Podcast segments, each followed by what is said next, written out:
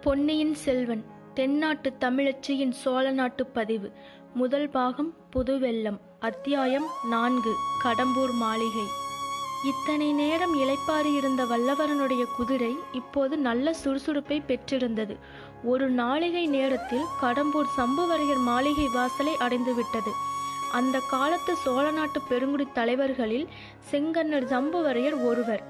கோட்டை வாசக்கதவுகள் திறந்துதான் இருந்தன. ஆனால் திறந்திருந்த வாசலில் வேல் பிடித்த வீரர்கள் சிலர் நின்று கொண்டிருந்தார்கள். அவர்களை பார்த்தால் யமகங்கரர்களைப் போலிருந்தது. தயங்கி நின்றால் தன்னை அவர்கள் நிறுத்தி விடுவார்கள் என்றும் தைரியமாக குதிரையை விட்டுக்கொண்டு உள்ளே போவதுதான் உசிதம் என்றும் அந்த வீர வாலிபன் எண்ணினான். உடனே காரியத்தில் நிறைவேற்றினான். ஆனால் என்ன மாற்றம்?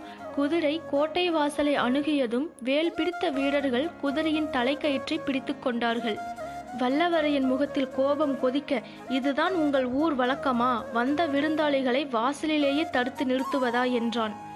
நீ யார் தம்பி? இவ்வளவு துடுக்காக பேசுகிறாய். எந்த ஊர்? என்றான் வாசற்காவலன். என் ஊரும் பேருமா கேட்கிறாய்? வானகம்பாடி நாட்டு திருவல்லம் என் ஊர். என்னுடைய குலத்து முன்னோர்களின் பெயர்களை ஒரு காலத்தில் உங்கள் நாட்டு வீரர்கள் தங்கள் மார்பில் எழுதி கொண்டு பெருமையடைந்தார்கள். என் பெயர் வல்லவரையன் வந்தியத்தேவன். தெரிந்ததா? என்றான். நீ யாராயிருந்தாலும் இனி உள்ளே போக முடியாது. இன்றைக்கு வரவேண்டிய விருந்தாளிகள் எல்லாம் வந்தாகிவிட்டது. இனிமேல் யாரையும் விட வேண்டாம் என்று எஜமானின் கட்டளை என்றான் காவல் தலைவன். இதற்கிடையில் சற்று தூரத்தில் நின்ற வீரர்களில் சிலர் அடே நாம் அங்கே திருவிழா கூட்டத்தில் விரட்டி அடித்தோமே அந்த கழுதை போல இருக்கிறடா என்றான். இன்னொருவன் கழுதை மேல் உட்கார்ந்திருக்கிறவன் என்ன விரைப்பாக உட்கார்ந்திருக்கிறான் பாரடா என்றான். எண்ணத்திற்கு வீண் வம்பு? திரும்பி போய்விடலாமா? அல்லது ஆதித்ய கரிகாலனின் முத்திரை பறித்த லட்சுமியை இவர்களிடம் காட்டிவிட்டு உள்ளே போகலாமா? தன்னை தடுக்கக்கூடியவர்கள் யாரும் கிடையாது அல்லவா? இப்படி அவன் மனதிற்குள் விவாதித்துக் கொண்டிருக்கும் போதுதான் பழுவேட்டையர் ஆட்களில் கேலி பேச்சு இவன் காதில் விழுந்தது. உடனே என்ன செய்ய வேண்டும் என்பதை முடிவு செய்து கொண்டான் வந்தியத்தேவன். குதிரையை விடுங்கள் திரும்பி போகிறேன் என்றான். தடுத்த வீரர்கள் குதிரையின் முகக்கயிற்றை விட்டார்கள். குதிரையின் அடிவயிற்றில் அழுத்தம் கொடுத்து உடைவாளை உருவி எடுத்தான். மின்னல் ஒளியுடன் கண்ணை பறித்த அந்த வாள் சுழன்ற வேகத்தில் கோட்டைக்குள்ளே சென்றான். இந்த மின்னல் தாக்குதலை சிறிதும் எதிர்பாராத வீரர்கள் நாட்புறமும் சிதறி ஓடினார்கள். இதற்குள் அபாய ஒளி முழங்கிற்று. வந்தியத்தேவனை சுற்றி வீரர்கள் சூழ்ந்தார்கள். கையிலிருந்த வாளை சுழற்றி கொண்டே கந்தமாரா கந்தமாரா உன் ஆட்கள் என்னை கொல்லுகிறார்கள் என்று கத்தினான். இதை கேட்டு வீரர்கள் தயங்கி விலகி நின்றார்கள். அச்சமயம் அங்கே என்ன கூச்சல்? நிறுத்துங்கள் என்று ஒரு இடி முழக்க குரல் கேட்டது. எஜமான் யாரோ ஒரு ஆள் காவலை மீறி புகுந்து விட்டான். சின்ன எஜமான் பெயரை சொல்லி கூவுகிறான் என்று கீழிருந்த ஒருவன் சொன்னான். கந்தமாரா நீ போய் கலவரம் என்னவென்று பார் என்று அவர் சொன்னார். அந்த குரலுக்கு உடையவர்தான் சிங்கன்னர் சம்புவரையர் போலும் என்று வந்தியத்தேவன் எண்ணினான்.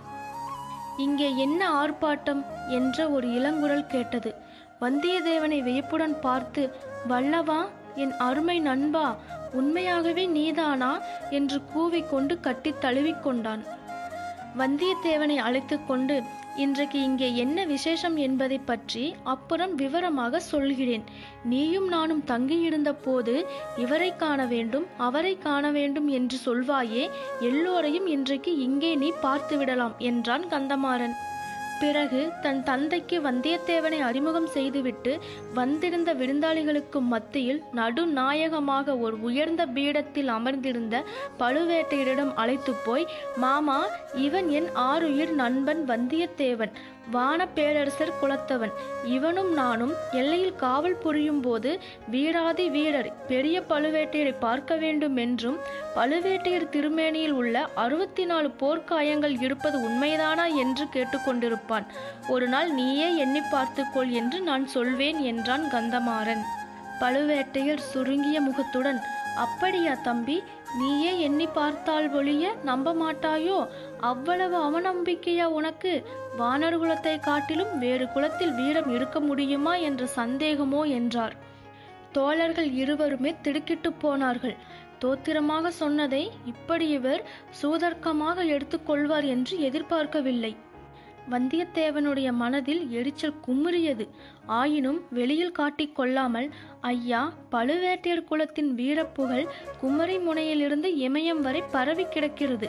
அதை பற்றி சந்தேகிப்பதற்கு நான் யார்? என்று பணிவுடன் சொன்னான். நல்ல மறுமொழி கெட்டிக்கார பிள்ளை என்றார் பழுவேட்டையர் இந்த மட்டில் பிழைத்தோம் என்று எண்ணி அங்கிருந்து வெளியேறினார்கள் இருவரும். அப்போது சம்புவரையர் தனது மகனை அழைத்து காதோடு உன் தோழனுக்கு சீக்கிரம் உணவளித்து ஒரு தனி இடத்தில் படுக்கச் சொல்லு என்றார். மாரவேல் கோபத்துடன் தலையை அசைத்துவிட்டு வந்தியத்தேவனை அந்தப்புறத்திற்கு அழைத்துச் சென்றான். அங்கே பெண்கள் பலர் இருந்தார்கள். மாரவேலின் அன்னைக்கு நமஸ்காரம் செய்துவிட்டு அவளுக்கு பின்னால் கூச்சத்துடன் மறைந்திருக்கும் பெண்தான் கந்தமாறனின் சகோதரியாக இருக்க வேண்டும் என்று ஊகித்துக் கொண்டான். தங்கச்சியை பற்றி கந்தமாறன் சொல்லிய போது வந்தியத்தேவனுக்கு ஏற்பட்ட கற்பனை ஏமாற்றம் பெற்றது. அந்த பெண்களின் கூட்டத்தில் பழுவேட்டையருடன் பல்லக்கில் வந்த மாது யாராக இருக்கலாம் என்பதை அறிய வந்தியத்தேவனுடைய கண்கள் தேடி அலைந்தன. அத்தியாயம் நான்கு கடம்பூர் மாளிகை முற்றிற்று. நன்றி. இவள் உங்கள் ராம் துளசி.